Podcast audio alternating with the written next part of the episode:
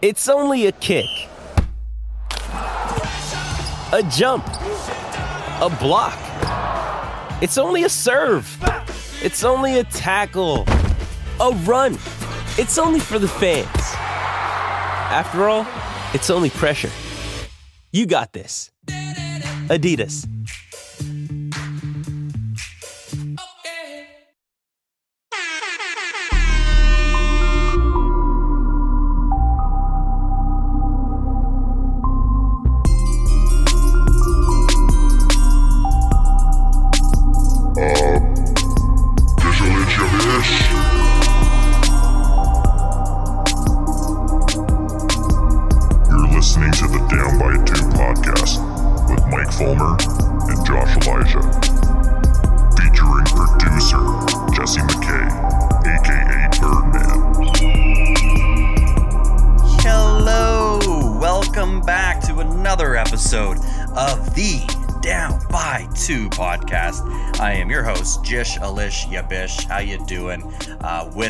My better half to the right, Birdman. How you doing, buddy? Good. I'm your better half now. Better half. You were you were, you were the other half. Now you're my better half because you are the you are the wings beneath my feet. Oh my Um, god. Or Okay. wind, is it wings beneath my feet or wind? It's the windy wings beneath my it's feet. something. Bird reference. I, I like it. Yeah, I appreciate was it. Trying to work that in without even thinking about it. Um, hopefully, you guys are having a good year so far. Okay, we're a couple weeks in. Hopefully, uh, hopefully everything is going as swimmingly as you had hoped. Um, for us, it's been uh, just hectic. Uh, we we had to take a beat for a second there, um, as there are a lot of different moving parts, which we'll get to in a minute. Um, but just as an overarching perspective as a Toronto sports fan and Toronto sports in general, lots of different things as we look out to the new year with a lot of uh, a lot of hopes and aspirations for our different teams. Some uh, a little bit more uncertainty as opposed to others. Uh, we talk Blue Jays offseason report card and all the different signings and trades that they've been doing. I mean, it just shows that there hasn't been uh, any sort of um, any sort of uh, signs of stopping anytime soon. You know, uh, recently acquiring Brandon Belt as well, and uh, continuing to make roster moves and adjustments as well that uh, we'll definitely dive into. Um, talking about the Leafs as well, uh, obviously playing great hockey. Um, you and I were talking about this as well. Pretty happy with the one A one B combination of uh, Samsonov and Murray as well. Um, but then again, uh, is this uh, are they making the right uh, steps in the right direction in order to change the script when it comes to uh, the playoffs? That is yet to be. We uh, will see. we're gonna have to wait and see. And uh, and then obviously the biggest question mark uh, around right now is uh, the Toronto Raptors. What direction they're heading? Do they tank? Is it tank season? SZN. Is that the time to uh, to start blowing things up, or do we stand pat and and give this core more of a chance to try and turn something uh, turn something into out out of nothing? So uh, all these questions, all these insights are going to be um, covered within this next episode as we have uh, Tim and Friends uh, staple and anchor on Sportsnet, Jesse frickin' Rubinoff. My goodness. What a what a guest! What an incredible time having uh, having him on the show as well. Um, just a, a breath of fresh air and and really some great perspectives uh, when it comes from Toronto media as well. And uh, just um, honestly, an absolute delight to have on the show. Big get, real nice guy, knows his Mm-hmm. shit. Like, I mean, what else can you ask for? What it was else- a what- fantastic interview. I mean, you you can totally tell that you know, especially spending day in day out with with the Tim Micallef as well. Um, eh, you know, he just he really takes a page out of that book, and and uh, just when it comes to professionalism and everything else, um, he just uh, he, he he just shines with excellence, and it's been it was it was just it was a a conversation with with with him that lasted uh, a good a good solid hour and it felt like we just blinked and it was over and it was like wait there is still so much more that we'd love to cover and uh, i mean we could go on and on for hours with him um, but it was really really great to have him on the show as well and uh, um, we cover literally everything. We're, we're everything from you know golf to, to, to football as well as we're approaching um, the the to the super bowl as well um, and different predictions that we have going on as as well, and just honestly, his his career when it came to sports media and broadcasting and, and developing a career in sports as well. It was just really, uh, really just a breath of fresh air, and um, great to have somebody who has some some real insight, as opposed to as opposed to you know sometimes just uh, we get caught up in in social media and everything online as well when it comes to all these hot take people, everything who's all these people that are too hot takey. Um, Hot it was just takey. really hot takey. It was uh, it was really great to just have him on um, to get uh, to get his uh, insights on things as well. Yeah, and like I really appreciate that the fact that he was like, you know, Tim and friends, like we really try to stay away from the hot take thing, and you know that was kind of our mindset when we started the show. It was like let's let's just stay away from that. Let's dive a little deeper, you know, like get to Yeah. know the people, uh, This you is- know, how they came up, how they got to where where they're at, because. That stuff's timeless. Hot takes, man, that shit gets old after a day. There's a sometimes less. on it. Yeah. Yeah, and it's just like everyone has their own hot take, but then a lot of people have the same hot takes, and it's like "Ah, I've heard this a million times. Like I don't need to hear it again. So And that's literally it. And that sometimes can exclude the listener from uh, any sort of you know if you're if you're getting too deep into some hot takes or whatever, and that that might be too much sometimes for the passive sports fan, which is why we want to be able to make this show for everybody to be able to tune in and still uh, be able to follow along with the conversation and appreciate the guests that we have on and and the, the story behind uh, the scenes as well. So um, again, Jesse Rubinoff from Sportsnet, uh, it was great to have him on, and I uh, can't wait to get that interview uh, up and going here in just a couple minutes. But first. First things first, uh, as we mentioned, ending off the 2022 year and heading into this year, a lot of uh, moving parts and a lot of uh, big announcements coming up. And the first of which um, we are very, very excited to uh, to roll this out as well. Um, and as you guys know, we are a part of the Dean Blundell Network now, uh, which uh, has been something in the in the making for quite some time. Uh, Dean Blundell has, uh, has been great. Um, ha- having Dean around as well, um, it's, it's been awesome and instrumental for the growth of our show as well. Uh, but Dean Blundell Network uh, is now transitioning. Drum roll. Transitioning to Crier Media, Crier Media, which you can find online um, uh, as of as of now. Uh, it is now live. Um, we are now a part of their YouTube channel. Over twenty thousand subscribers already. Uh, very very excited for all the content that's going to be going on out over there. Um, articles that I'm going to continue to be writing are now going to be sourced through Crier Media. Um, just some top uh, top notch talent that's uh, on this um, on this platform as well uh, just all things sports and news as well, uh, and really just the community of of artists and and entertainers and and uh, and creators like like like Bird and I, um, just collaborating and putting uh, out a lot of uh, great stuff for your enjoyment. Um, so so please uh, uh, please go check it out and uh, and thank you as well um, as we haven't been able to make it to this point and continue to climb and reach new milestones if it wasn't for you guys. So. Thank you to everyone who keeps supporting the show as well because man there's just so much different things coming in down the pipe with them um, a lot of a lot of big things on the roadmap as well um, so yeah I, I, I don't know bird we had a chance to sit down with chris rook as well rookie and uh, showing us the ins and outs of our new platform and everything and i am just beyond stoked for it yeah, I'm excited. It's gonna make our lives a lot easier, and um, not to mention the the platform. Like, it's not just sports. You anything that you're interested in, you can go on there and you can cater it to what you like to read, what you like to see. You know, Yeah. It's it's Anything got you're its, following. It's got its own algorithm. You know, got its own algae you got to kind of get it started and check some stuff out first but it's going to be if you keep going back to it it's going to be tailored to your it's- personal experience you know which is kind of nice it's uh that's so it's cool. Mm-hmm. different from a lot of other websites right where you got to sift through you know some stuff, All the stuff. you're not interested in just to find Exactly. the, the one article you want to read so the tailor-made user very experience very um, cool Uh, yeah, it's um, honestly just a, a huge step in the right direction, especially when it comes to our show. Um, and uh, we're, we're very, very pumped for it. And not to mention uh, Dean Blundell as well being a, a huge part of that as well.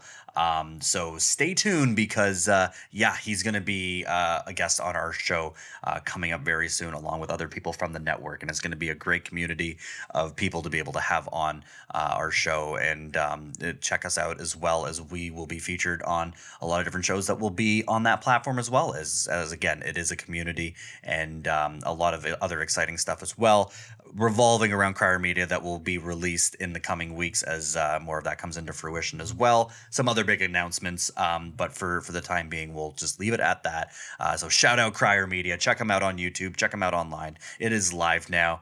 Um, and uh, and find us on all social media platforms as well. And uh, we'd love to hear from you, so hit us up. Um, but with that being said, we have uh, again uh, Jesse Rubinoff from Sportsnet uh, and Tim and Friends, um, one of their flagship shows on the network as well. So uh, without further ado, we're going to jump into episode 35. We made it to 35 of these longer form interviews, and uh, man, we are so excited to bring this one to you again. Jesse Rubinoff from Sportsnet. Enjoy.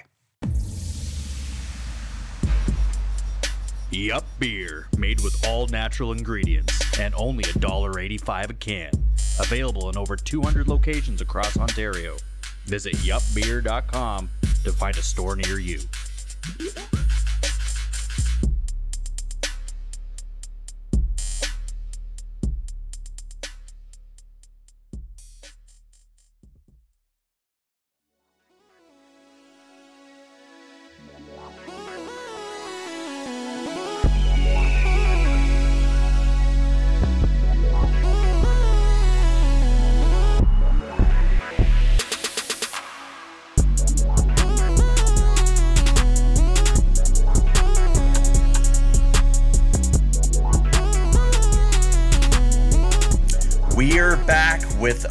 First interview of 2023 and uh, really excited to bring this uh, next guest onto our show. Uh, we've had him in the books for quite some time and uh, really glad that we're able to uh, finalize something and have him on the show. Uh, you may recognize him from Sportsnet's Tim and Friends, anchor on Sportsnet as well. We have Jesse Rubinoff sitting down with us. Jesse, my man, What's how up, you doing? Here we go. Hey. Here we go. thanks so much for uh, jumping on, and hopefully, uh, hopefully you didn't get stung too hard with that uh, Bucs and Cowboys game yesterday as we ended off wild card weekend. But man, that was a bit of a doozy. First of all, thank you so much for having me. Uh, Yeah. really is a, is a pleasure to be here and, and to talk to you guys. Um, I did get stung on that game, actually, as a matter of fact. Um, I have a I had a previous dinner bet with a, a group chat that I'm in um, was sort of for a game back. I think it was like the Mexico game with the Cardinals. I don't even remember who they played, but anyway, So I ended up going to the keg with uh, with these guys, and I got to pay for, whatever. It's all good, right? Mm-hmm. they wanted to do it again for Bucs and Cowboys. And I was like, well, it's Tom Brady. Guy can't lose, right? It's Tom Brady. He's obviously going to win at least a game. And it's the Cowboys. The Cowboys always flame out. Yeah, Why don't, why don't we ride with Tom? of course.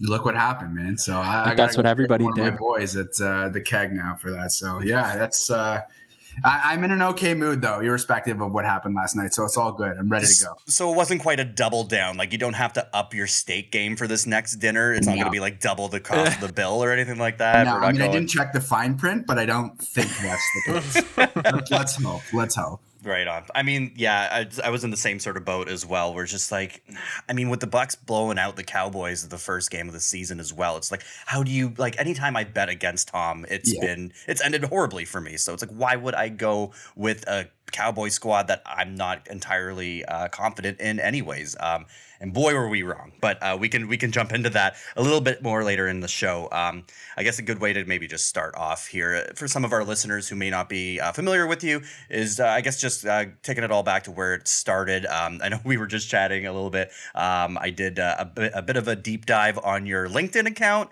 uh, and by deep dive I mean I added you to LinkedIn. Uh, so- uh, and uh, I saw that you uh, that you went to school right down the road from where I'm currently at, out here in London, Ontario, Western boy. I did, yeah. Yeah. So let's let's start there and and uh, your your path to uh, you know making it into uh, a career in, into sports as well. Sure. Well, uh, yeah, no, I do. Uh, I do miss it out there. So you are you are one of the lucky ones that's out there Western. Um, It's not a a bad town. I went to Huron, so I got. I don't even know if that that uh, still counts as Western. I know Western folk um, sometimes look down on on those that went to some of the other schools that are in the area, but Hmm. uh, I did go to Huron, got uh, a Western degree. I, I, I the whole sports thing. Um, it really starts back when I was uh, younger, even before that school. Right? I, grew up a, a huge sports fan and Mm-hmm. uh, played competitive hockey growing up. Played AAA, then Double A. No, no way. And going through, you know, that I was a huge sports fan, and every day I'd wake up, I'd read the paper, I'd read about the Leafs, uh, I'd check the standings. When I was at summer camp, I used to sneak into the staff lounge and and grab the newspaper and check the Blue Jays box scores and all that stuff. So I was a huge sports fan growing up. But then you sort of try and figure out what you're going to do in life. And uh, sports, at least going to sports media, wasn't something that was initially on the radar. Mm-hmm. And I went to Western for political science, which clearly has nothing to do with sports. uh, I was trying to figure out, you know, what are you going to do after school? And, and I, I did the four years, and I didn't, I didn't know at the end of the four years. I was thinking maybe you know go to business school or go to law school or whatever. And I remember a, a, actually a conversation I had with uh, one of my buddies in, in, a parking lot, and he was like, "Hey, I heard of this uh, this school that Jim Van Horne, former know, was sports desk. Oh yeah, yeah, yes, and back in the day." Uh, he, he's a teacher at this this sports broadcasting school. It's called the College of Sports Media or something. Like, if you're not sure what you want to do after school, why don't you why don't you check that out? Like, huh, like I don't have any other plans, so sure, let's do it. Yeah. So uh, I, after Western, I went directly into the College of Sports Media, which is a two-year program. Mm-hmm. From there, it's a it's an internship. Uh, they set you up with internship at Sportsnet, and and that's that's the path. And I've been at Sportsnet for, which is insane to say, but over a decade now. It's just crazy how how time flies and how much you see over the course of 10 years, but it just goes by way too fast. It's just, just sad. That's uh no, that that is crazy. And uh even now as well, uh you've been on on Tim and Friends as well for mm. uh the last uh couple years as well. Two uh, years almost. Two years almost. Yeah, exactly. Um how did that even come to be? I know obviously everyone remembers uh Tim and Sid as well. Mm-hmm. And then transitioning over to Tim and Friends. Um mm-hmm. is that what kind of opened the door to be able to have you on as an anchor on the show?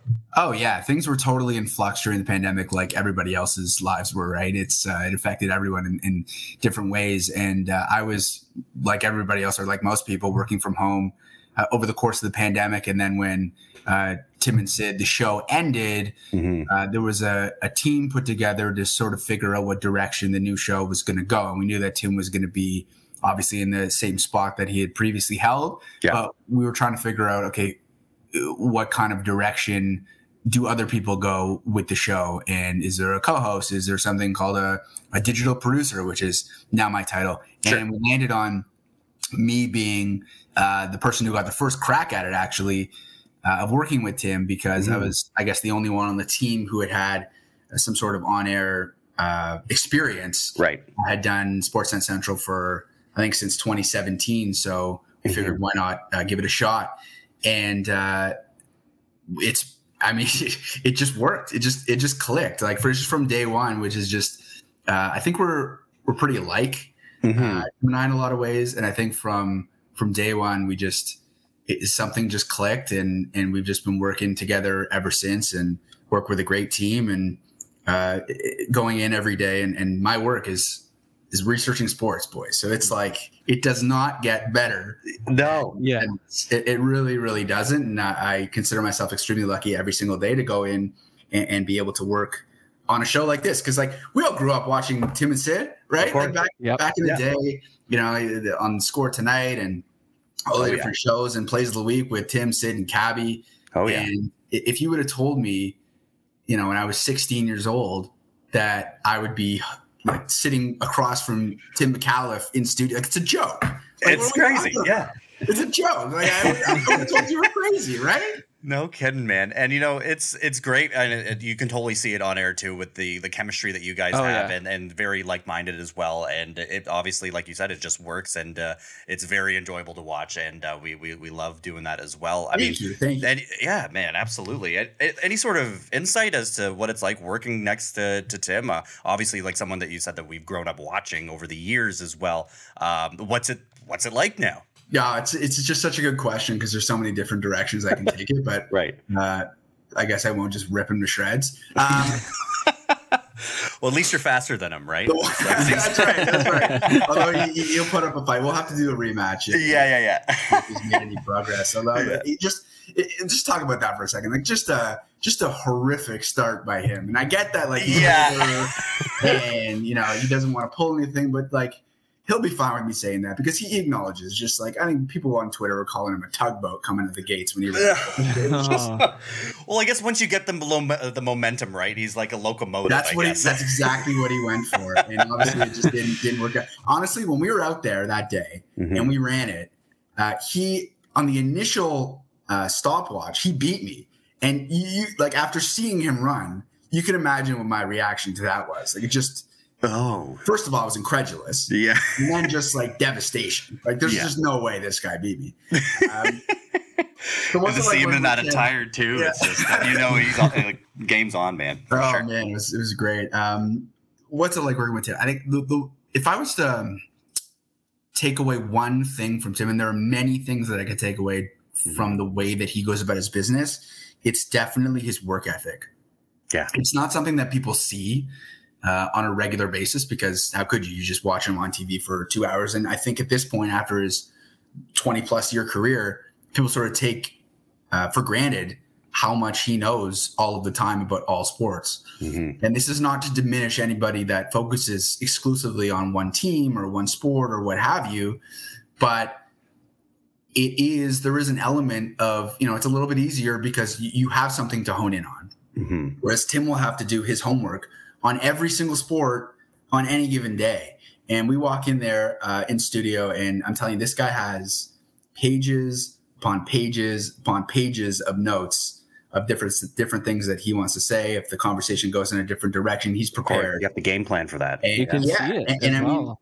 you've seen it not only trickle down to me, but to the rest of the team too. Which he still works with two longtime producers that he did work with on Tim Sid, but everybody works that hard because he's the one you know that sets the example. Because you don't want to let someone down when they put in that kind of effort, right? So if there was one thing that that I would take away from working with him, it, it would be he just he busts his butt all of the time to bring the best information and entertainment. Quite frankly, that's why they called it edutainment Yeah. uh, to the show, and uh, that's something that you know I I, I really admire about him, uh, among other things. But but that yeah, I think that would be number one if I had to, to choose. for sure Yeah. and you know i think it i think it shows as well just it just his passion overall when it comes to when it comes to sports in general and like we try and take a page out of that book as well because we obviously we love all sports we've talked about potentially like honing in on one specific sports uh, one specific sport and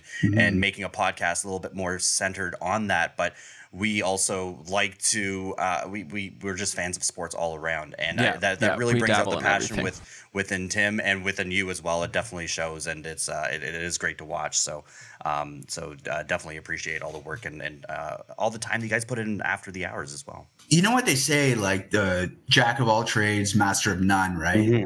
there's there's I think something to be said for that because you, you've seen over the years there haven't been as many shows like this one. Yeah. Like this is kind of rare, Mhm. um, especially in, in the TV realm, because you've you've gotten into a, a world here where everything's specialized. You have experts on everything, Mhm. which I think has made it a little bit more difficult for us in the sense that you really have to be on your game. Yeah. You can't fake For it when you're going in to talk about the Raptors today and you're talking about, for example, Fred VanVleet and Gary Trent's player options. Like if you don't know those numbers, you're going to get exposed, right? Yeah. Exactly. You, have, you really have to know your stuff. And, uh, but at the same time, that's, that's the joy of it, right? Like that's why we we got into it because we we like that stuff. We enjoy reading about that stuff. Yes, of course, like any other job, there's days where you know you're overwhelmed or there's there's a lot going on. Sure. But at the end of the day, I think we both probably and everybody in the team realizes like, hey, you know, it's a pretty good pretty good gig we have. We're talking about today, talk about Brady and and the Cowboys exactly like Yeah. we started this podcast. Like there's no there's no difference, right? Exactly. And, uh, and that's something that I think people can relate to. You, you, you talk about a lot of the same things, but you educate and, and you try to show that, hey, like there's a reason I'm where I am. There's a reason I'm doing what I'm doing. and we're definitely going to get into all of that. Um, but obviously, it's uh, I, I want to dial it back just a little bit here because you've you've obviously had um, a bit of uh, a bit of experience before even getting into um, any sort of major role when it comes to Sportsnet, and it probably is due to some of the practice that you had over the years. And I was pleasantly surprised to see that you uh, had a stint broadcasting for the Toronto Maple Leafs Yeah. of the IBL, uh, which Mm. is for those of you listening, you've and uh, for some of our listeners, you've heard me go on about the London Majors. I am formerly a uh, Toronto Maple Leafs fan, uh, but since moving to London, I've had to um, I've had to transplant and now become a Majors fan. As you can see me here Yeah. wearing my my Majors cap. Uh, but let's just talk a little bit about this. And Jesse uh, Bird, you gotta you gotta go down to Christie Pitt sometime and check out a Oh, Maple yeah. Leafs I'm- game. Yeah, it's fun. It's fun. I'm so down. It usually ends in a fight, uh, especially if the majors Classic. are in town as well. Uh, but yeah, tell us about uh, broadcasting for the Leafs because some of my best memories, uh, because I used to live right down the road from there as well, and just going over to Christie Pitts and catching a game on a Sunday uh, was just always a lot of good times. Um, but yeah, just tell us a little bit about that Oh, because man. for me, that's that's that's one of the coolest things. it, it was it was so cool. Like I don't even remember how it how it came about. I think it was probably through school. Yeah, I think yeah, I think a teacher came to me and just said, "Hey, there's a you know there's an opportunity if you want to jump on this and do some play by play." And I was like, "Of course, hmm of course." Like if there's if there's one piece of advice that I had heard from from teachers or mentors over the years, it was say yes to everything, at the, especially at the beginning of your career. sure. As you get older, you can sort of pick and choose. You know, not everybody has all the time in the world. Mhm. Uh, but at that time, it was just reps, reps, reps, and uh, a big thing for that was was Rogers TV. Yeah. And when I got that opportunity, I was like, of course, of course I'm going to do that. It's, it's Toronto Maple Leafs. Yeah, Yeah. that's the baseball team, not the hockey team, but of course I'm going to do it. Yeah, yeah. Um, and it- one thing that you realize, and I think Roger Lajoie, um, my teacher said this to me at school, that the the sort of the higher up you go in the industry, the, the easier things get. You have people helping you out more along the way, and that's why when you do things at the beginning, sort of at um, I don't call it the lower level, but Sure. more the community level, Yeah. uh, there's more that goes into it on your own. Like you're looking up all your own stuff. You're not getting stat packs in the same way that if I roll into a Tim and Friend show, I have the ability to look at a whole thing that's been put together from our stat department. So Mhm. you, you learn a certain work ethic that you will then be able to take into uh, the rest of your career of course. and uh, and that was like a thrill. I remember the first day uh, they came to me live on live on location at Christie Pitts, Yeah. and I was I was freaking out. I was so nervous, and you just find a way to power through it, and then the the more reps you have, those sort of crazy butterflies that that you had at the beginning, Mhm. they sort of go by the wayside more and more and more as you get more comfortable. It's really like anything else in life, like the old cliche, it's like riding a bike. Like it kind of it kind of is. Yeah. Because your, your anxiety is is at the height of the beginning and then it it fades away. Um, but it was such a thrill, like play by play for for baseball. I had no experience doing play by play for anything. Yeah. No And then I'm there with one of my buddies who was uh, who was in my class, who was just like a, a stat genius, uh, Gary and Thorne, and, and he was the the color guy, and we were just having the time of our lives at that time. Man. Like, Yeah, man. how, how could you not? How could you not? I'm just you, you grow up like watching sports, and I want to be like uh, Jim Nantz or Joe Buck or whoever, Buck Martinez, Yeah. and uh, and it was just it was just such a thrill, and And that brought you one step closer.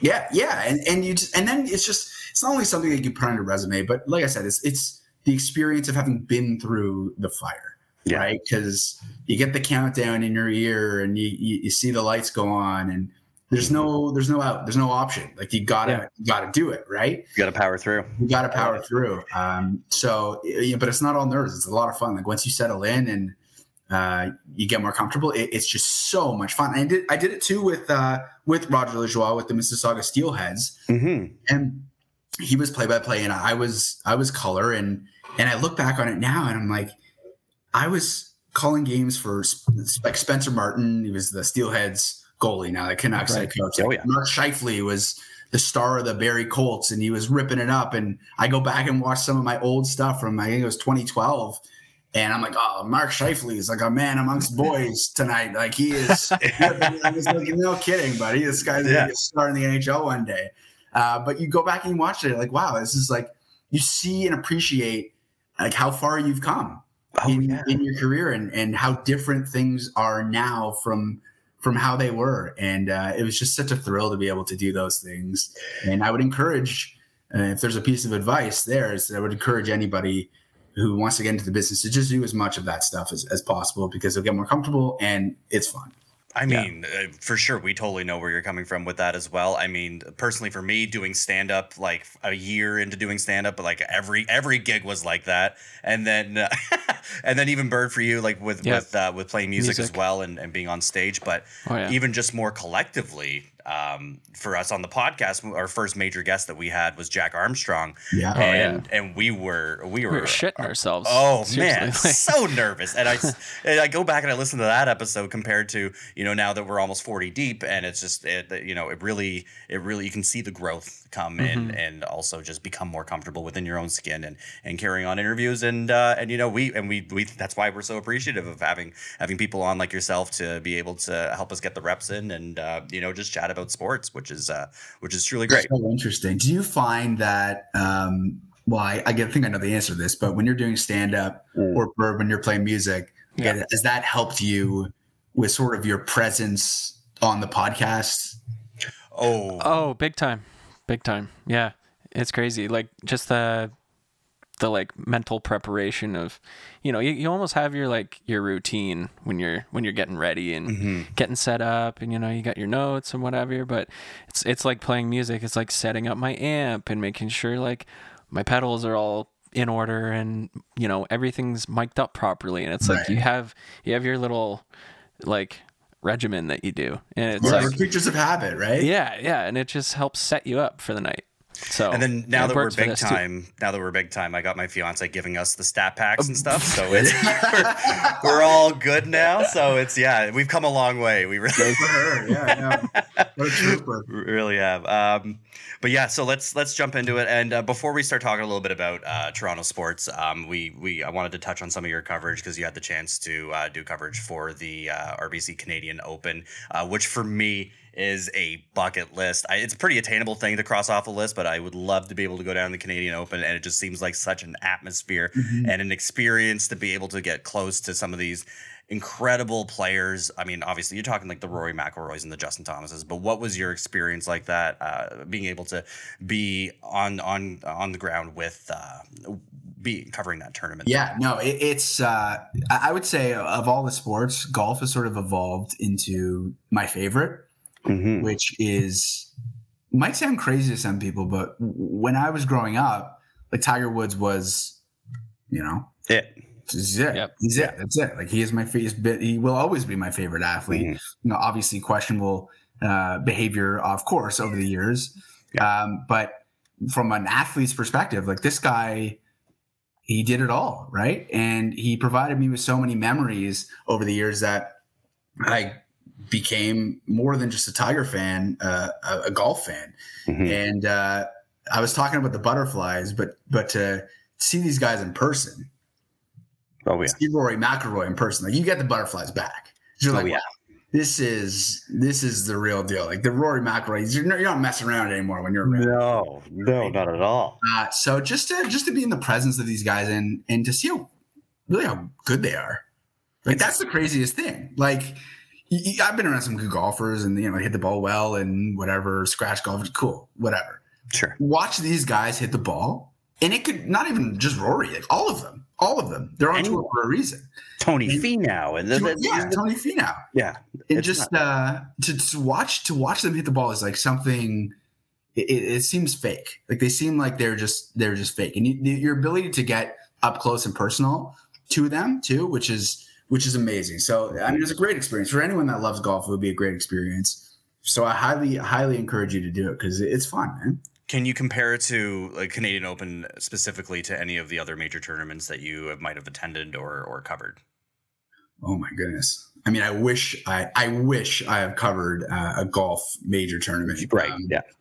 I would say that like my my brother has been to Augusta for the Masters, Ah, which is yeah. just like it, it's a big, That's strain, big big strain on our relationship, to be honest. The yeah. fact that he's been there and I haven't, it's like he'll always have like a level up on me, which is which kind of sucks. yeah. Um, so yeah, I, I would, I would love to go there. Obviously, that would be a bucket list item uh, for me, no question. And, and but in, in, terms of sporting events that I've been around to cover, I mean, I don't really leave the studio all that much, so I haven't yeah. been around to cover. Well, interesting story though. I did used to uh, before I like early on in my career, I guess when I was an intern, I was an intern with Blue Jay Central, mm-hmm. and I would have to pull cable for the camera person, and we would go into the clubhouse after every Blue Jays game. This was, I guess, in in 2012.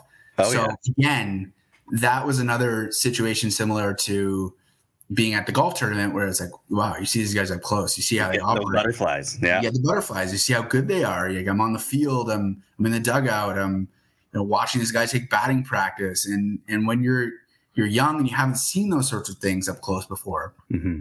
it's it's honestly it's shocking just to to be around them. And you and you realize just sort of there's a there's a joy that comes with playing professional sports, but you also realize very quickly that it's a grind.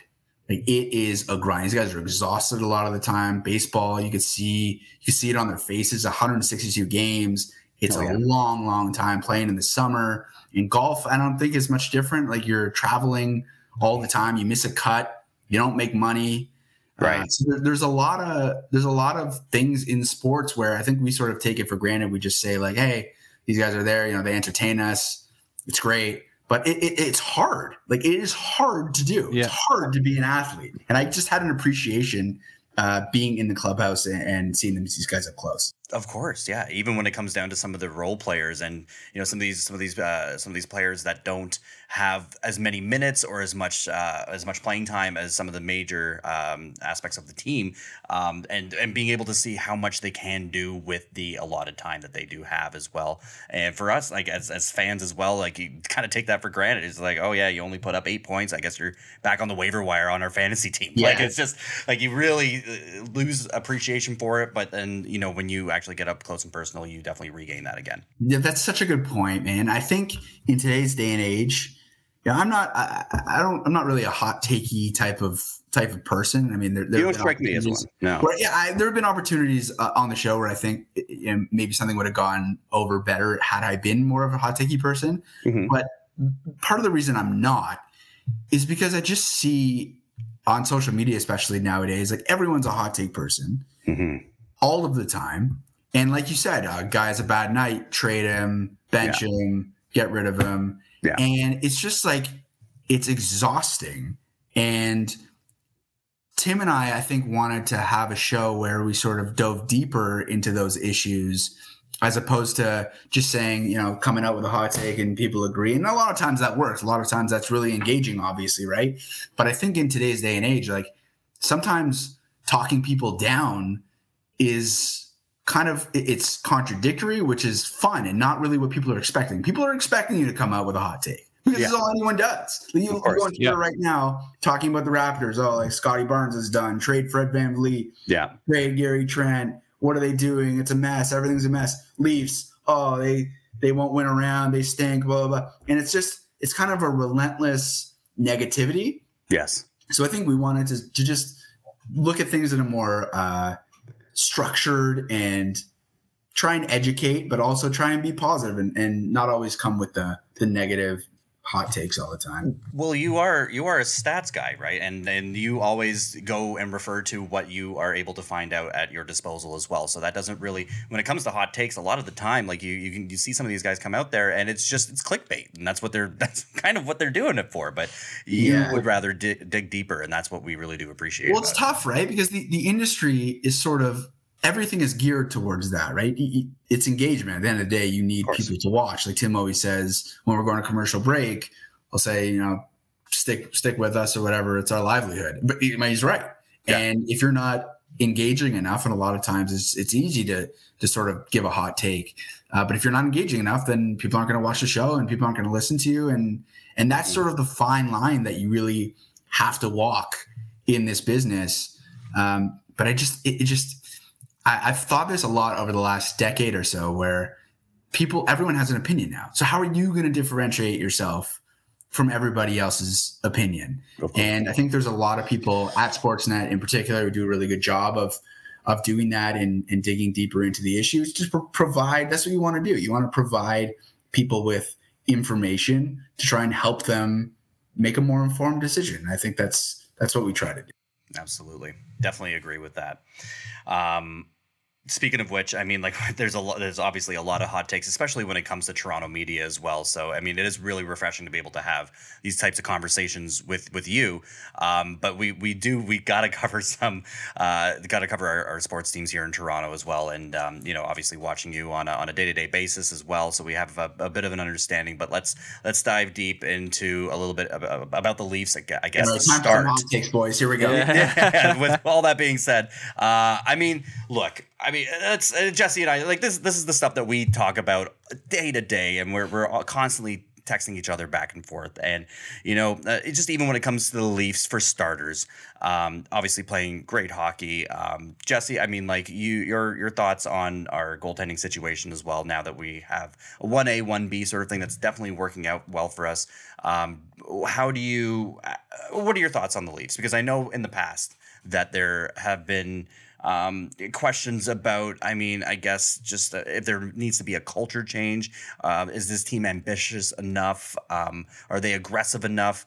Um, a lot of Leafs fans are, are still happy with you know the way that they're performing this year, uh, but they might kind of see the writing already on the wall and mm. uh, afraid of a repeat a little bit. Yeah. Um, any thoughts on that? And yeah, yeah, I, million thoughts. Just, just, just yeah. stop me whenever you want me to stop talking yeah. about the Leafs. Um, well, I mean, it's it's the same old story, right? Is this is this year different? Yeah. Is this year different? Because it's been so many years of just not being able to get past the first round. And, and Tim and I have this conversation all the time. And you know, last year he asked me, "Is this year different?" And and I thought it was, frankly. And mm-hmm. I think I think it's a more nuanced answer than is this year different. I think yes, the only thing that matters are wins and losses but they have been good enough to make it to the second round. The team has been good enough to make it to the second round. Things haven't gone their way within the series. No. Where they have ultimately lost. But they, I think, have been talented enough for sure uh, to get past the elusive first round. And this year, I think, is no different. Like the one thing that they they don't have and they haven't really had for a long time is sort of the the physicality that everybody talks about being so important in the playoffs. But mm-hmm. I think mm-hmm. there's other things that can help brush that aside and make that not as important. And one of those is goaltending. And I think having two options now is helpful. Obviously, they've had their own sort of struggles over the years. Matt Murray to stay healthy and Samsonov mm-hmm. uh, didn't have a great year last year, but they're both performing well this year. And to have a sort of a 1A and a 1B gives you options, which I think is really important. And I think the emergence of Timothy Liljegren and, and Rasmus Sandin and the continued mm. play of Mark Giordano at the age of 39. Oh, yeah. In developments that I don't think people saw coming. And I think are not giving enough credit to how much that changes the outlook for the team. Mm-hmm. Because when you incorporate two guys who you thought, hey, maybe specifically talking about Sandin and Liljegren, maybe this will be the year where these guys will have some sort of an impact, but you're hedging because you don't really know if they're going to be able to do it. And then you have them together, and they have been an incredibly effective pairing. And we saw just how good they were when Morgan Rielly was out for mm-hmm. an extended period of time. So I think that's a little bit of a wild card there where, hey, we got something that we didn't know we were going to have. And this is going to make us perhaps uh, get over the hump or at least help us in the direction. And then you look at, I think splitting up Matthews and Marner, honestly, yeah. was a huge moment for this team because you look at Matthew's numbers; they're not what they were uh, a year ago, but he's still great. And oh, yeah. numbers making everybody else really good too. And the balance is something that has been lacking for this Leafs team for a number of years. So you go up and down the lineup. I mean, I could I could tell I could talk for for days about how I think they're a really good hockey team. Tim asked me a week or two weeks ago if they were the best team in the league. I said yes, and then I backtracked very quickly because the Bruins are probably the Bruins are disgusting. Yeah, I mean the Bruins yeah. are playing some some historic hockey here. Yeah, but I, I do think that they have what it takes. Like, can they do it? I don't know, but I do think they're good enough, of course, to win around. It's just the playoffs is different, but I don't think it's that different from the regular season that a team that is this good should flame out. Like, yeah, they're gonna have to play a really tough team in the Lightning. Probably gonna be 50-50. If Yeah. they lose, it'll be uh it's their curse, they'll never win. But There's no win- easy way to the end, though. No. Right? So, like, why not? No. Yeah. Yeah. People make too much. I mean, I get it, but I do think people make a little bit too much of the the first round thing because you know it's hard. Like I don't think these guys are like looking back in '67. I don't think Auston Matthews cares about No. the fact they haven't won a cup since. No. Auston Matthews wants to win now. He wants to for Yeah, yeah, yeah. his teammates. So yeah, I I think they're good enough to win. You know, it's funny that you mentioned the uh the kind of like found talent with uh Sandin and Liljegren. I feel like they kind of found that with Matt Murray and Samsonov. Like Yeah. I don't think they expected them to be this good. And you look at the series against Tampa, like like you said, it was 50-50. So you get a little bit better goaltending, and I think you I think you end up with the edge, you know, at the end of the day. So you gotta you gotta be stoked on that, right? Yeah, no, I think the the the one person maybe who saw it coming, and I'm not sure you'd ever get him to to admit this, but Kyle Dubas may have seen it coming, and maybe that's why he made the move that he made, especially with Matt Murray. And look, you look at Matt Murray's numbers last year. He was playing behind a terrible team. Yeah. he was injured, and he could still have more. We've seen injury issues already pop up this season, so it's Mhm. not to say that we won't have injury issues Of down course. the line uh, later in the season that the Leafs will have to deal with. But I do think, to your point, that having two of them, you just need one of them to play well for one game here, next game. The, you know, like it doesn't it doesn't matter who's going to get it done. Someone does need to get it done. Mhm. And I don't think Jack Campbell was the reason they lost the series last year. Uh, I don't even really know why they lost the series last year, other than the fact that the Lightning are a really good team, and that's what happens in a seven game series. Mhm. One team wins, one team loses, and that's just the way it is. Things go. That's that's why you play, right? That's why you play. And uh, one bounce here, one bounce there. I really do believe that that's how close of a margin was between those two teams. Uh, I'm not saying the Leafs would have, you know, go on to win the cup or uh, get to the Stanley Cup final, which Tampa does every single year. But I, I do think when you look at the talent of the teams and uh, how good that series was, how competitive that series was, that's what happens. Yeah. Why are you playing It the is game? it is, right? And I, I don't think a lot of Leafs fans were really dis I mean obviously disappointed but not angry like they were uh, a year ago before Yeah, that with The with Montreal, Montreal. series. um, I, I I think there was a lot to be able to build on. And one thing that I will go back to, I know that you guys have talked about, you know, there being a lack of accountability with the Leaf squad, maybe from years past and even last year. Do you find that there has been uh, a little bit more accountability on this year's team, which might lead, might be one of the missing pieces uh, to kind of working as a cohesive unit to get past a team like Tampa? I mean, it's such a good point. Like you look back on the Mike Babcock years, and Mhm. accountability was supposed to be his thing, right? And they had good teams then, probably not as good as the teams that they have now, but Yeah. the accountability thing didn't work then. So you bring in sort of a quote unquote players coach. I don't even know if he really qualifies as that anymore in Sheldon Keefe. Yeah.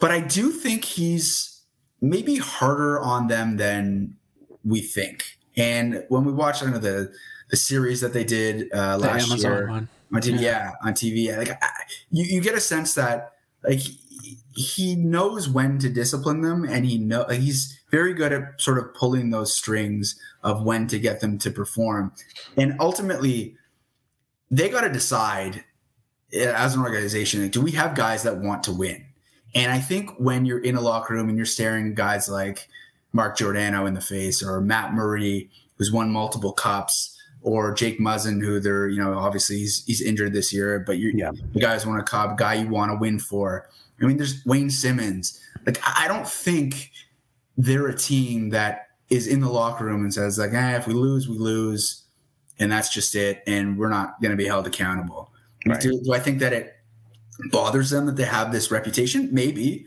but i think they probably want to win for each other like most players do uh, more than anything else and at the end of the day it just is like you said it is what it is in the course of a seven game series that's hockey and that's why it's so amazing is because you don't know who's going to win in that montreal series that i mean that if you're going to circle one that that one in the columbus series Yeah. i mean Oh. those are the two ones that they they had to have. And it Yeah. could have changed, it could have changed everything, right? It could have changed the whole Right. course of the organization. We wouldn't be having the same conversations, Mhm. and they would have made a round, and then the conversation probably would have shifted to, oh, okay, they're they're never going to go to the second round or whatever. But those were the ones that I think were especially painful. Um, but it, it's going to happen eventually. I, I think. I, I think they're going to get over the hump eventually. They will. They're good enough, and, and I think they, as hockey players and as professionals, I think there's the accountability there to try and win for each other. Absolutely. I mean, definitely as Leafs fans right now, you got to be a little bit more comfortable with uh, where the Leafs are at at this point in the season and going in to be a little bit more maybe aggressive come towards the trade deadline.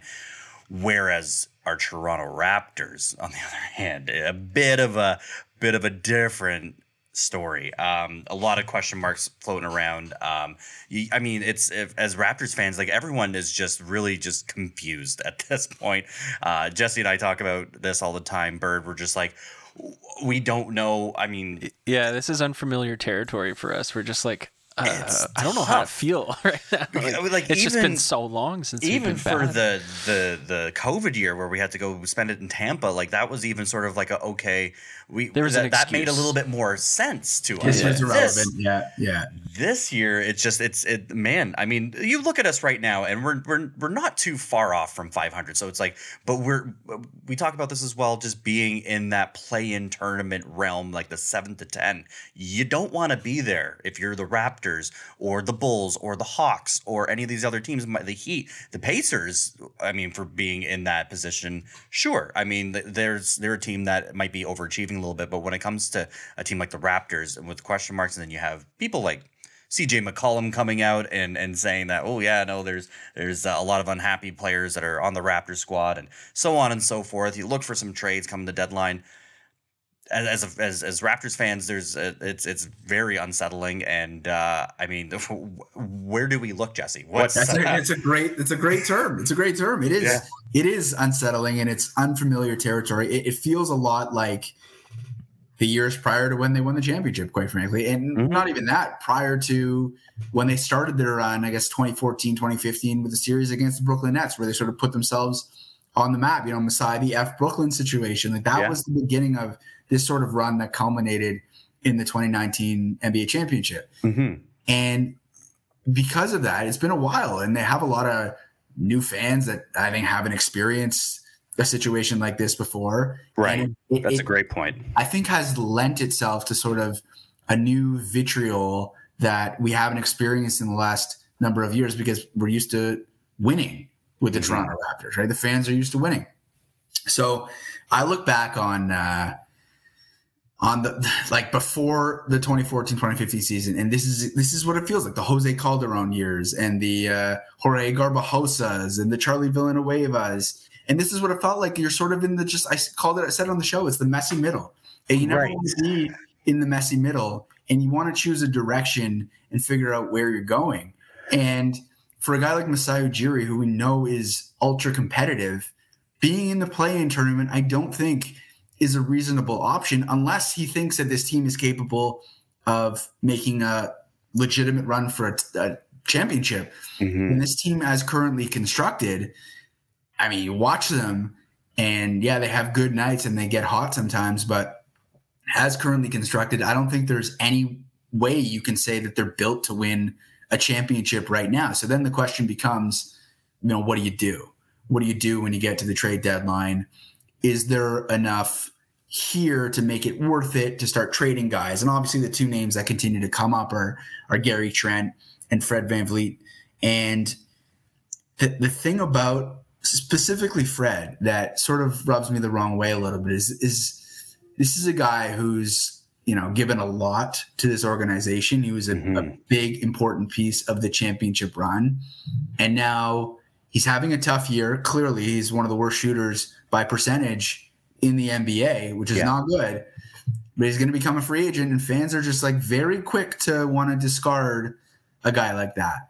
And I would just caution people and just say, like, you do you want to have the fan base have that reputation when guys look back on their time here and say, yeah, like things soured really quickly and the fan base turned on me. What what's a guy in free agency when the Raptors are trying to court that person, That is an excellent. what's he going to think? What's he going to Yeah. say when he has Fred VanVleet to talk to? And Fred will say, Yeah, you know, I had a, a lot of really good years here uh, in Toronto, but, you know, they turned on me really quickly when I had a bad season. And I think players read social media, and I think that it, it probably affects them to some degree. Mhm. So what do you do, right? What what do you do in this situation with the two of them? I think from a talent perspective, I don't think they're good enough to do anything significant in in the postseason. The guys, No. they're not a good enough shooting team. So do you bottom out? Do you do you quote unquote tank? I mean, that's that's the million dollar question. You're going to get a lot of assets for a Gary Trent Jr. and a Fred VanVleet, things that will probably help you sort of reconstruct and build the team around Scottie Barnes. Mhm. But are you going to be bad enough to be in the mix for a Victor Wembanyama or a Scoot Henderson, who are the, Yeah. two guys at the top of this It's a deep draft. who yeah, it's a deep draft. So I mean that that's the big question. And I do think just from what I know of Masai Ujiri, he's so competitive. He'll never say tank, No. No, that's not his. but but if there's a there's a way to improve his team and that happens to coincide with losses because you know they're not they're not good enough right now, I wouldn't rule it out. And, and in fact, I would think that's probably the direction that they're going to head uh, as we move towards the trade deadline because doing this all over again, uh, especially if you lose Fred and Gary for nothing, I, I don't know how that helps you in any way moving forward. You're not going to be better next year if that's the case. And at some point, you got to start looking to the future here. yeah. I for me, it doesn't really feel so much like the Calderon Bargnani years because I knew that we were going to be very good uh, like that. So that, I guess that's why there's so many question marks around this year because it's like we know that we can be at least six or better. Like the, the our roster isn't too much different than what it was last year. Um, we given some of the you know sophomore slumps that Scottie Barnes might be facing, um, and then having an off year from Fred. Um, just overall, we needed to improve our shooting, and uh, our it's gotten worse, which is probably our, our, our main focal point. Um, Otto Porter Jr. has been uh, obviously just uh, not there, so that's the, that's one of the one of the things that uh, we were hoping to improve on. Um, I for me, I, I, I agree with you. I, I don't think it would be in our best interest to actually get rid of Fred VanVleet. I think you can probably get a few more assets for Gary Trent Jr. I feel like, and you're right, Masai's not the kind of person that will blow things up at the deadline and just and start tanking. Um, I, I feel like they'll they, he's going to be competitive enough to still want to be able to get ourselves into the playoff picture. I just don't see the Raptors doing that because that's not within their nature. No, it just doesn't. It just doesn't make a lot of sense to get into the play, and then you have one game or two games, and Yeah. you lose, and that's that. And then what have you really accomplished? It's sort of just a a lost season. And I get it. There's a lot of teams and only one champion, and I understand that.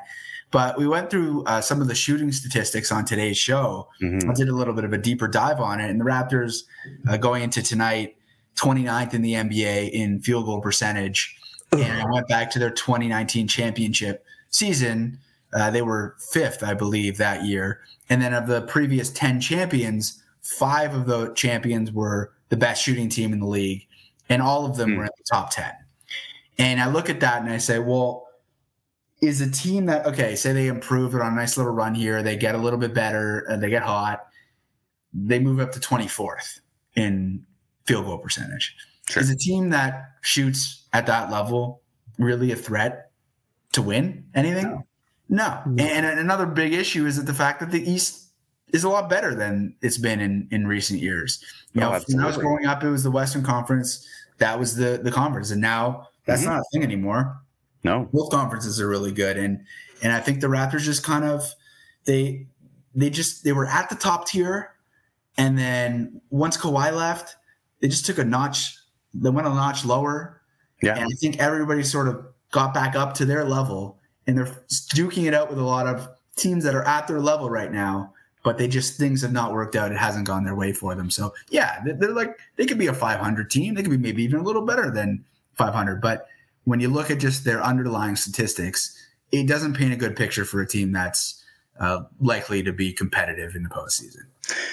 So, I mean, just even looking at the trade deadline and some of the people that we might be interested in come uh, the trade deadline, just with some, you know, the rumor mill floating around, and and you know, looking at potentially adding pieces like Jalen McDaniels from Charlotte, which is another six nine forward um, that we're looking at, like very much the um, the prototype of the type of player that we like having on our team. Um, do you do you think that we continue to head in that direction, or do we need to just shake things up a little bit with our roster? And is that more of just a, a passing fad with the six nine squad? Yeah, it's Like, such a wh- where, like where do we go from there? Like, what what changes need to happen if we're going to head in one direction or the other? It's a great question. And I think Masai is probably figuring, Masai and Bobby probably figuring out that Yeah. exact thing right now somewhere in a room Mhm. because Got to be a fly. they try I mean they tried they tried to change things up. They tried to be sort of unique and revolutionary for the game and uh, there are a lot of benefits to having a roster constructed in that way with a lot of wings, a lot of six, seven, six, eight, six, nine guys. Mhm. And the main benefit for that would be defensively. And last year we saw a team that was very, very sharp defensively, near the top of the league in defensive efficiency. Mhm. But for whatever reason, this year it has not been the same. And whether that means they're tuning out Nick Nurse as head coach, I have no idea. But the results have not been there from a defensive standpoint. So obviously, when you have a, a team of six, nine guys, what you're sacrificing is shooting. And we've seen that. There's only really Gary Trent's the only pure shooter on the team, really, Right. frankly, uh, at the moment. Fred obviously having a tough year. Yeah. Um, but you- you're sacrificing offense. And then if your defense isn't going to pick up the rest of the team, then you're really in a pickle because you're bad offensively, you're bad defensively. Mhm. It nets out pretty poorly for you. So that is the issue they've run into. And until they get back to playing the defense that we know that they're capable of, um, that was a thorn in, in so many team sides last year and obviously in the, in the championship year. Yeah. Steph Curry couldn't handle it in the finals. Obviously, having Kawhi helped, but we saw last year, especially near the end of the year, they could be a pretty good team. For whatever reason, it's not working. And, and I think for Masai, he's probably looking at it, examining it, and say, you know, maybe it's probably too early to, to pull the plug on on that. Maybe just get a different mix of players, surround them around Scottie, have Scottie be more of a focal point, Yeah. and we'll try it all over again because they, they have the pieces. Scottie's great. Pascal's great, although he's getting up there in age close to 30 now, which is just crazy to think about. You're so nuts. It Seems like he just came in the league. Honestly, It's Like, just crazy, man. We're just we're getting old. Um, but, but yeah, I just it, it- that's the million dollar question from Masai. Is it is it working with what you have, and if not, how big of a change are you willing to make? And I, I, frankly, I don't know the answer to that. I would say the experiment's not working, but has the potential to work because we've seen it and we saw it last year. yeah. I'm wondering if teams have just kind of game planned for that now. 'Cause, Like we almost caught them by surprise last year, right? And it's like, oh, now we know what's coming. You know, we know how to game plan for it. So I, I feel like that's a big factor in that. it, it's a wonderful point because you look at a lot of those numbers that I, that I talked about. Offensive rebounds are down from a year ago. Mhm. Um, deflections down, steals down. All that stuff is down, and I think that that's a fabulous point you make, Berg. Because last year you're kind of taking them by surprise. Like, who's this frenetic Raptors team that just they they press you all over the court? There's so much going on. There's arms everywhere. They're deflecting everything. Gary Trent has hundreds of deflections and steals, and it's crazy but then you play them twice and the second time you play them you get more accustomed to it and then it's the same schemes coming in this year and you get the game plan for it. So i do think there's there's something to be said for that. You play a little bit more patiently you know what's coming and you figure it out. Mm-hmm. And that's probably working against the raptors and that's up to nick nurse to sort of figure out a way to counter the teams that have countered you from a year ago. And that's you're absolutely right. And I think when it comes to just even whether or not we stand pat, um, I don't I don't necessarily think that there needs to be a shakeup when it comes to coaching. I don't think there needs to be much of a shakeup when it comes to the roster. Uh, I just I, and and that's not Masai. Masai has gone to the well over and over again with that squad and tried to improve it. Uh, all you have to do is look at DeMar DeRozan and Kyle Lowry with those squads and them hitting their head against LeBron, uh, against that wall over and over again. With LeBronto, I mean, I, I, I don't like it when I hear that phrase. It just it, just sends me down a, a battle. But um, I I think that you know I just don't think that there's going to be much. I, I don't think there's gonna be much of a change as of right now because that's just not within Masai's game plan. I don't think he's gonna shake things up too too much. Um, I, I, I definitely think that he's gonna at least try this out a little bit more and uh, obviously uh, try and work out something that is within the Raptors realm right now. And I I think, I mean, we're not too too far off from being from being out of the play-in tournament, from maybe putting a couple, couple wins together against teams that we face quite often, like like the Knicks, for example. I mean, sure, it's not really. Uh, it's not really uh, good to see them. I mean, like it's, it's it's a good part to build on when it comes to beating them in overtime against the Knicks. But really, you want to see them handle a team like that a little bit better. But it's still something to be able to build off of. And I don't think we need to panic as much as everyone is panicking right now. I feel like we'll make a minor change at the trade deadline. I just don't think that it's time to blow things up. One of the uh, one of the really interesting things about Masai over the years is that he he, he works in silence, right? Mm-hmm. And nobody saw the Kawhi. Like, I remember being at the office when the Kawhi. Oh, yeah. It was like what two in the morning, Yeah. and it was chaos nobody anticipated a trade of that magnitude. And so that's the thing with Masai is like, okay, well, people think Gary Trent's going to get traded. People think Fred Van is going to get traded. Has Masai ever traded anyone that people? If it's if it's in the rumor mill and you're seeing posts about it, it's not going to happen.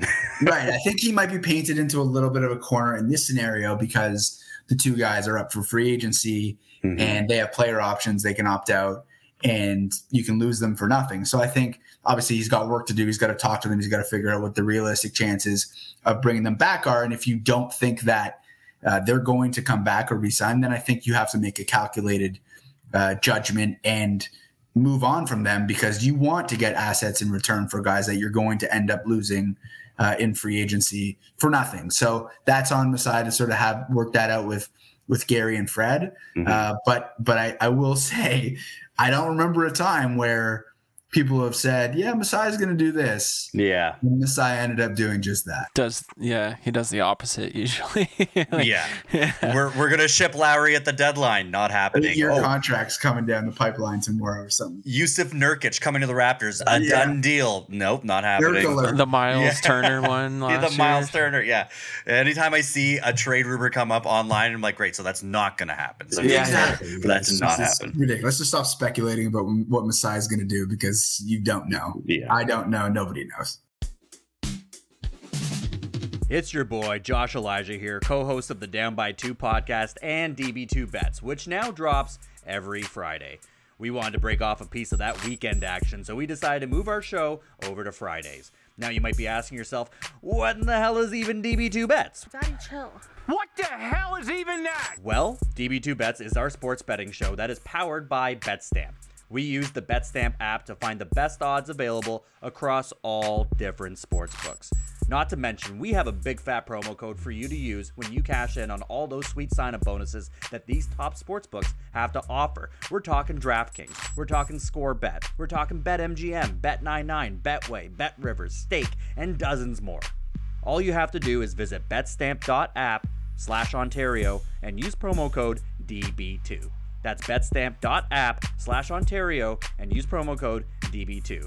If you're outside of Ontario, go to the Betstamp app and enter the referral code DB2 in your account and open up a sportsbook directly from the app. And be sure to tune in every Friday and follow along with our picks. Or don't use our picks, do the opposite. It's your life, make your own decisions. Just make sure you line shop and please gamble responsibly.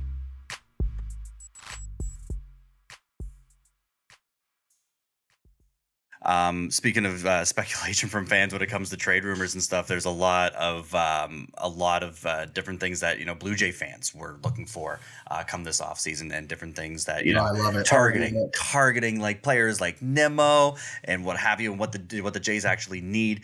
Um, and then you know obviously a very busy offseason. Nobody saw Teo going over to Seattle. Uh, nobody uh, targeted Bassitt as a. I mean, at least from what I was able to see, I, I didn't have Bassitt on my radar. like moves, you could say. Yeah, exa- Yeah. exactly. Moving and then Dalton Varsho out of nowhere. It's like, well, obviously, once we weren't able to lock in that lefty bat, um, then we were going to need to trade uh, some sort of assets. And uh, I would love to be able to hear some of your thoughts on uh, maybe your report card for the Blue Jays offseason here and uh, how you think they fared.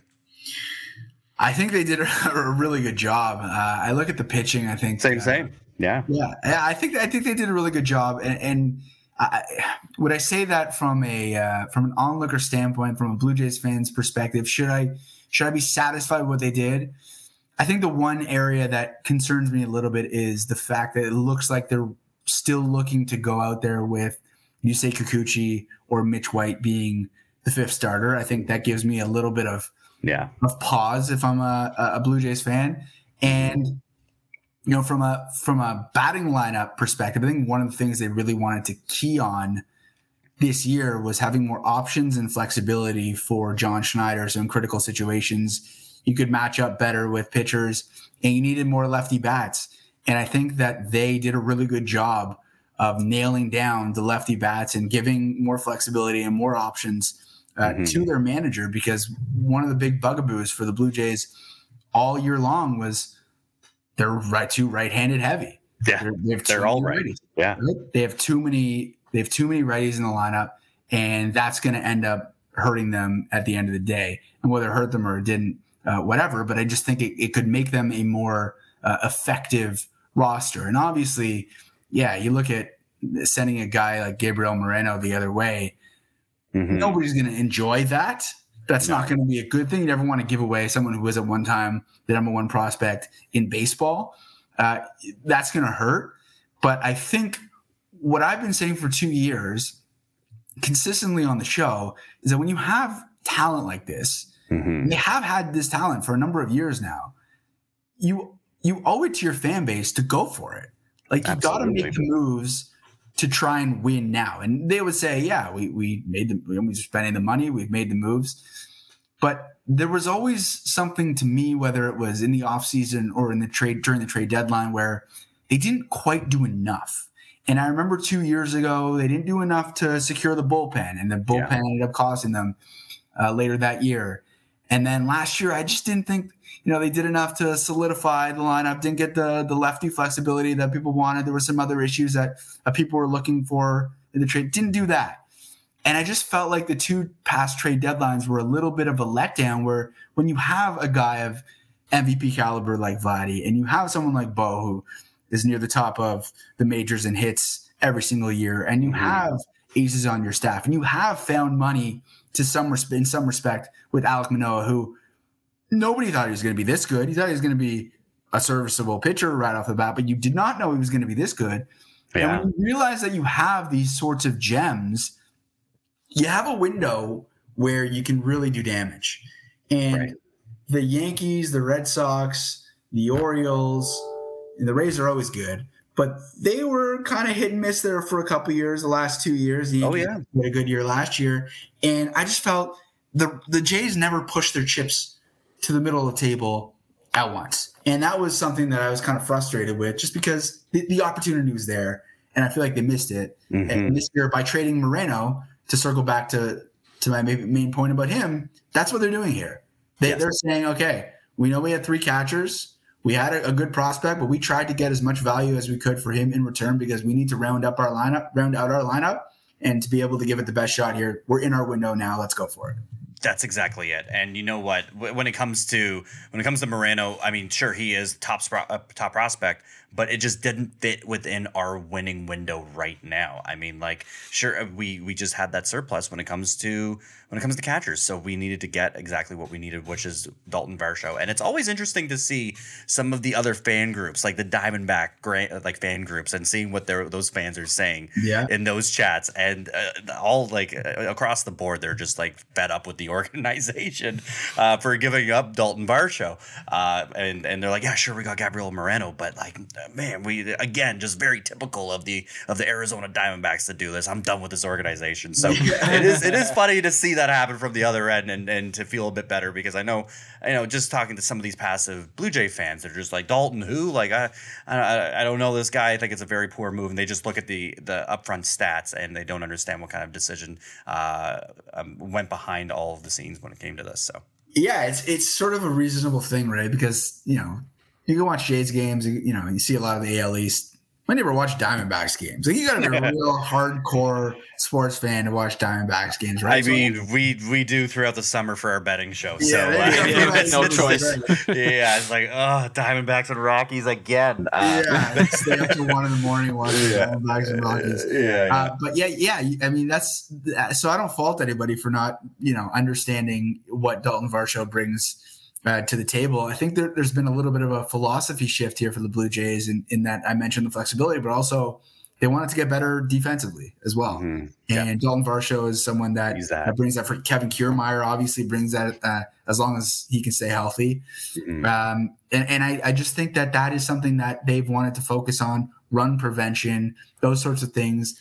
People were fed up from time to time with uh, the play of Teoscar in right field and yeah. Lourdes in left field, and it, it, didn't go over so well for uh, many many fans. And I think uh, this is a, a clear shift in direction for the organization and trying to find a different winning formula because I mean they play a lot of really good offenses in this division, and the more that you can limit them, I think obviously the better it's going to be. And that's that's why, like I said, I go back to the fifth starter thing, and, maybe it'll work out. Maybe Yusei Kikuchi will uh, turn a corner, or Mitch White will, will be better than you know people are expecting him to be. And hopefully, you get Hyun-Jin Ryu back. Yeah, as yeah. well for him to make a difference later in the season from from yeah. coming back from that sort of injury. Mm-hmm. But that's why I just think yeah, I'm not the one spending the money, but at the end of the day, if you're shifting your philosophy to run prevention and defense, you got to try and have the best pitching available as well. And every fifth day, I know Kikuchi has the ability to eat up a lot of innings, but it's a little bit discouraging based on what you saw last year. They gave him all year to work it out, and it didn't happen. Yeah. So, how long of a leash? When every game should matter to you, you know you're in your window. How long of a leash are you going to be willing to give him uh, this upcoming uh, yeah. season? Because if it goes sideways, you, you better figure out a, a plan B very quickly. Yeah, mm-hmm. exactly. You talk about the um, about the shift when it comes to being more defensive minded. Do you think that that actually changes the, and uh, what some fans are worried about is the is the culture that they had within the clubhouse as well, and you know the, the bond that players like uh, like Gurriel and and and Teo uh, have with players like Vladdy um, in the clubhouse as well. Do you think that you know this kind of shakes things up and is not so much uh, more like happy go lucky when it comes to the clubhouse? Now it's kind of like, hey, we mean business. It's gut check time.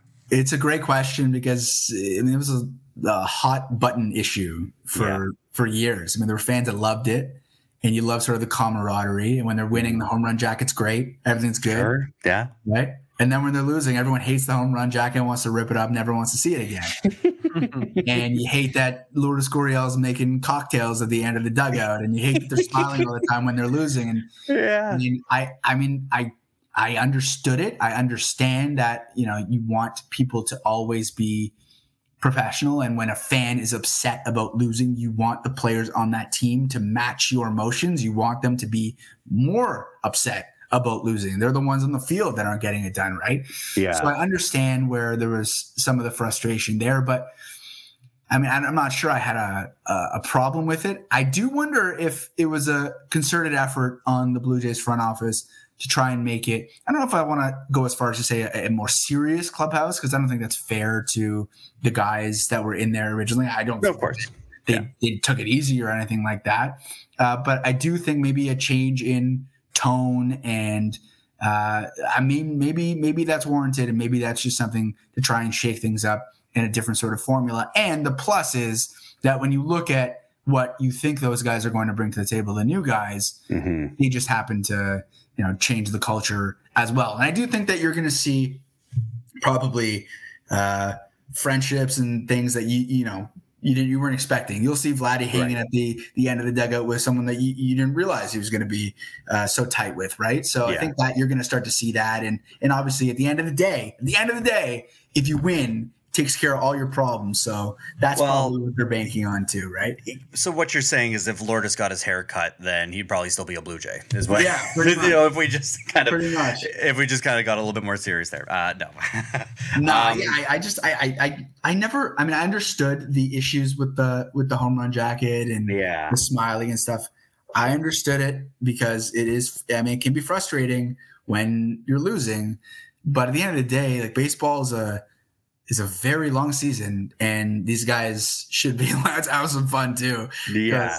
you go crazy if you're you're playing 160 games in summer heat and you know especially especially when you're losing oftentimes that's when you should be trying to you know brighten things up a little bit change things up have some fun try and get rid of the losses because it, it can be it can be a long season for sure Well, you kind of got that message as well when they ended up bringing in Schneider and, and firing their skipper as well. So, I mean, like, I feel like that might have set the stage for some bigger changes when it came to culture, maybe in the offseason. That maybe that's just what I saw over on my end. Mhm. So, um, but yeah, I mean, I'm very excited. I think that they did well in the offseason here and, and obviously very, uh, very excited for this season to come up. Um, I love the acquisition of Bassitt. And, um, you know, again, yes, Kikuchi, uh, big question mark, right, finishing off the rotation there. I was hoping that maybe we might have got like a Johnny Cueto or something like that, something something cheap and short term, uh, Yeah. potentially. But, you know, I mean, there's still time to be able to make some moves. Uh, as you can see, the Blue Jays still uh, are not done yet in acquiring uh, pieces like Brandon Belt and what have you. So, I mean, hey, uh, I'm I, I'm I'm pretty happy with uh, what the Blue Jays have uh, done in the offseason, and uh, I'm still looking forward to uh, spring training and seeing how that all shakes up as well. Uh, one more time, we have uh, Sportsnet Jesse Rubinoff on the show. Um, it, we've gone a bit over time here. It's just been really engaging conversation. no, i'm rambling So- you can be honest No, no, no, no, no, no, not at all. I mean, we're asking for it. So I mean, it's been uh, it's it's been great having you on the show. Um, uh, again, hopefully to have you back on as well. I mean, this is uh, it's been it's been great. Uh, but I guess we should uh, end off with uh, just some of our thoughts on uh, heading into. I mean, Super Bowl. By the time this episode comes out, um, we'll have more of an idea of who the actual contenders and pretenders are heading into the Super Bowl. Do you have a team that's actually still alive right now? Or I no, no, I never, I've never had really uh, an NFL team. I, I like Yeah. the, the Titans back in the day with Eddie George and Steve McNair. That was sort of my team. Yeah, yeah. But I, I grew out of it, and and now I'm just more of a, a fantasy and a gambling Sure, thing. sure. uh, football watch. I, I mean, I love, I love, I love the NFL. Um, yeah, absolutely. So I don't have a team, uh, Mhm. but I I cannot wait to see the Bills and Bengals this weekend. I just Oh, think yeah. the the the prospect of having Damar Hamlin in attendance, potentially leading them out of the tunnel, it's just going to be insane. Oh yeah. Um, and uh, you know, if that does happen in this, you know, the episode comes out after that, I'm sure it was insane. Um, and you know, that that's that to me is, you know, it's could be an AFC. It could have been an AFC championship. Those are two very, very, very good teams. The Yeah. top three in the AFC: Chiefs, Bengals, and Bills. I mean, it's anyone's guess. It's Yeah. anyone's guess who's coming out of there. Uh, so there's some really good teams left. And you look at the Niners and the Cowboys. Cowboys making a statement Mhm. last night uh, against the Bucs. I mean, that suddenly looks like a much more compelling game than we thought it was likely to be. And then who saw the Giants coming out looking like that? Oh, that was yeah. ridiculous. I mean, That did. was night- because I mean, as as much as as much as I like rooting for Minnesota, uh, I they they have they have been somewhat fraudulent to me this year. I mean, Oh, no question. It's, it's it's yeah, it's it is what it is. Uh, but then that leads me to think that you know if the fraudulent Vikings can expose the Bills for what they are, um, and and come back in the way that they did in that fashion, and then for the Bills to also um, make it way too close of a game against a third string quarterback who's also a rookie too in. Skylar Thompson. I mean, it's just I, I was at the game against um, against the Patriots uh, a couple weeks ago as well, and like the completely different team that I saw there compared to uh, what they were even in the second half against the Miami Dolphins as well. So um, for me, I mean, I, I, am not sure how confident I am on the Bills. I mean, I'd love to see them do well. Uh, I think it's going to be super emotional uh, with their matchup on the Bengals. By the time this is out, we'll have our answer as well. So we'll either, either look back at this and be like, Josh, you don't know what you're talking about, or. Uh, or yeah, you might be absolutely right. So, um, do you have any sort of Super Bowl predictions? Maybe any any two teams that if you could maybe place a future on, who might you see uh, in the big game?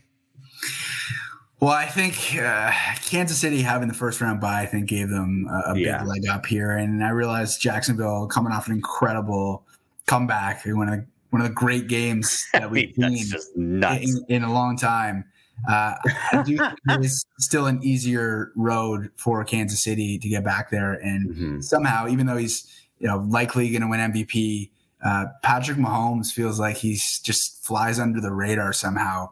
Yeah, I don't really get it, and, and I follow the NFL like everybody. After else. losing Tyreek, like I don't. Yeah, after losing Tyreek, people just take for granted his greatness, mm-hmm. and I think the Bills and Bengals might beat each other up a little bit too much. You know, make might make it pretty easy for Mahomes come AFC Championship weekend. So I, I like the Chiefs. Not, I don't know if it's much of a prediction. It's just sort of a, a rationale, yeah. I guess. Yeah. And then you look at the NFC.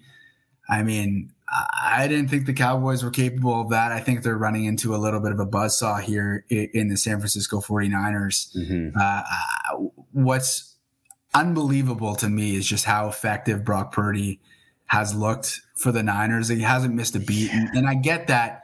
Yeah, he doesn't. Some people may say he doesn't have to do too much. He's got a lot of playmakers, but we've seen a lot of quarterbacks on a lot of teams with a lot of playmakers that have not looked that good. Yeah. Mr. Irrelevant looks pretty darn good at the moment. Yeah, and it's hard to imagine. It's hard to imagine them uh, not making it there. I mean, it, it, a Niners Eagles NFC Championship game, if we get it, will be insane because it's going to be nuts. Yeah, you got Jalen Hurts against the Niners defense, which has been the best all year, and Brock Purdy and the offense is just clicking at an incredible clip at the moment. So, I mean, I hope we get that. And I'm not picking anybody in the Bills Bengals game. I just think it's going to be uh, an amazing moment for everyone. And then, you know, toss up yeah. in that one. Like two great yeah. teams going at it. It's going to be fun. Yeah, absolutely. I mean, for me, I, I definitely, as, as much as I hate to say it, and I'm, I'm, me being a Rams fan, and I could care less for how good the Niners do. Um, especially, I, That's I your goal. You got your championship for the next decade. I know, I know, I know. We're still rating champs, so I mean, we're fine. It's yeah, gonna be, go. it's gonna be tough. Weeks. It's gonna be tough. I, I, gotta say, I gotta be a little bit more of a Lions fan moving forward for the next couple of years, at least, uh, just just to see, just to see how uh, my boy Goff is doing. do you have there, a team? But, this is uh this is my first year really diving into football. I was never a football fan ever, but yeah. I hopped into fantasy this year. Yeah, uh, game changer. Did did pretty good. Did pretty good. Hey, thanks, I appreciate it. I'm just I'm good at fantasy. I'm just gonna say that right now, but um, yeah. no, it was interesting. It's been it's been a great a great year following along, but um, I I had the Bills going all the way, so. I'm I'm just gonna stick with that. Even stick though that that game I did watch, yeah, yeah, that exactly. game I did watch, it was it was a little a little sketchy. So if yeah. yeah. if one thing has kind of turned you off from football this year, it's been all the betting and all the missed bets that we've had. So uh, I mean, it's just been uh, it's, it's a, there's been some to bet on though. Like I, the bad think, beats. Is it though? is it really though? well, it's it, it presents the most potential. yeah, for sure in my mind because eh, you sit because you sit down on a Sunday and you're like, well, at least for me, I'm like, well, my, my day is over, but we might as well make the most of it and yeah, have a million options That's of what which I like direction you want to go. There's nothing like it. There's nothing like yeah. it. Yeah, absolutely. I love burning my own money too. Everyone so. has that stupid like one or five dollar bet that can win them thousands of dollars. It's just so stupid, but it's so much fun. Yeah. Oh so man. Fun. Well, we can go on. We can go on for hours when it comes to this too, and hopefully we can have you on our betting show again. Uh, but sure, one more time, sure, it's, it's, Jesse Rubinoff from Sportsnet and Tim and Friends as well. An absolute pleasure having you on. Uh, thanks. We've gone over time pleasure, too here guys. too, Thank man. So but much. it's been uh, it's been a real treat. Um, anything else you want to be able to leave with us before we sign off here? No, I mean, it, you know, if you guys want to watch the show, the listeners and, and, viewers of this podcast. You can yeah. catch us on Sportsnet uh, five to six thirty or five to seven sometimes. Um, it's me and Tim Micallef. You know, a lot of a lot of viewers and listeners probably know who that is. Yeah, Uh, exactly. so it's Monday to Friday, and you can find me on uh, Twitter at Jesse Rubinoff, Instagram, same thing. Uh, reach out anytime you want to talk sports, you want to talk uh, life, anything. Hit me up. Happy to chat. And uh, boys, thank you so much for having me. Continued success uh, with the podcast. It was a pleasure being here today. Absolutely, Jesse. Appreciate it. Thank you so much.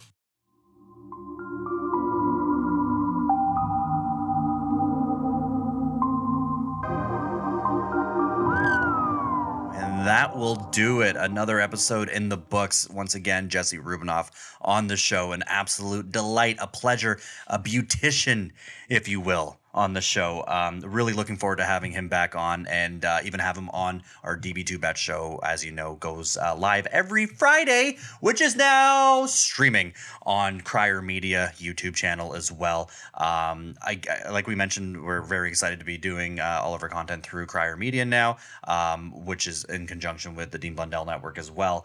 Um, but one of the cool things that we forgot to mention a bit earlier is that uh, within the coming weeks, as we fully transition and onboard everything over to Crier, um, is that we're going to have the opportunity to start going live.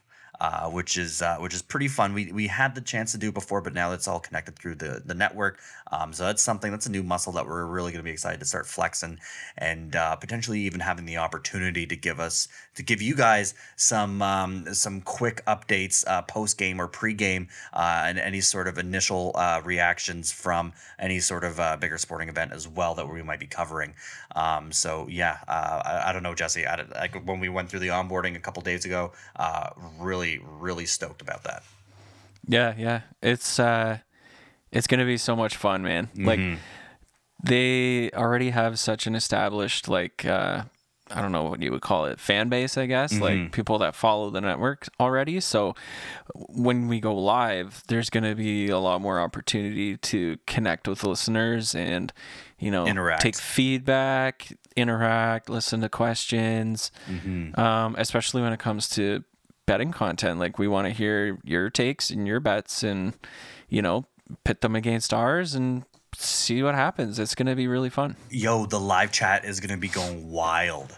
that's that's one thing that I'm really excited for is to be able to to have that pop off as well. Um, and not to mention, offers still on the table here when it comes to onboarding uh, with uh, our partners over at BetStamp as well. The old BetStamp app. Make sure you download that BetStamp app if you haven't already. and Still you're a listener free, of the the show. way. Still free. It always will be. Uh, and use that promo code DB2 to get all those sweet, sweet sign up bonuses. But make sure you do reach out to us uh, down by two podcast at gmail.com if you are interested in an onboarding and training session. A lot of sweet perks uh, to go along with that if you catch my drift. So please reach out to us. We'd love to be able to share more information on that with you. Um, but that does it. That, that I, I think uh, i think we did a damn thing here on episode 35 a lot of incredible guests coming on the show as well. Uh, be sure again to check out db2 bets every friday. Uh, but for birdman and josh elijah here thank you so much for listening. Like share subscribe all that good stuff.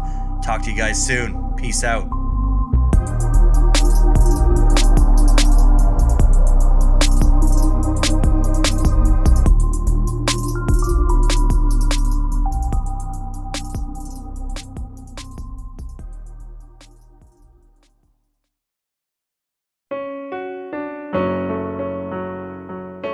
Hey, listeners, I'm Christy. And I'm Melissa, and this is Buried Motives, where we dig deep into the details of some of the most gruesome Dirtbag murderers.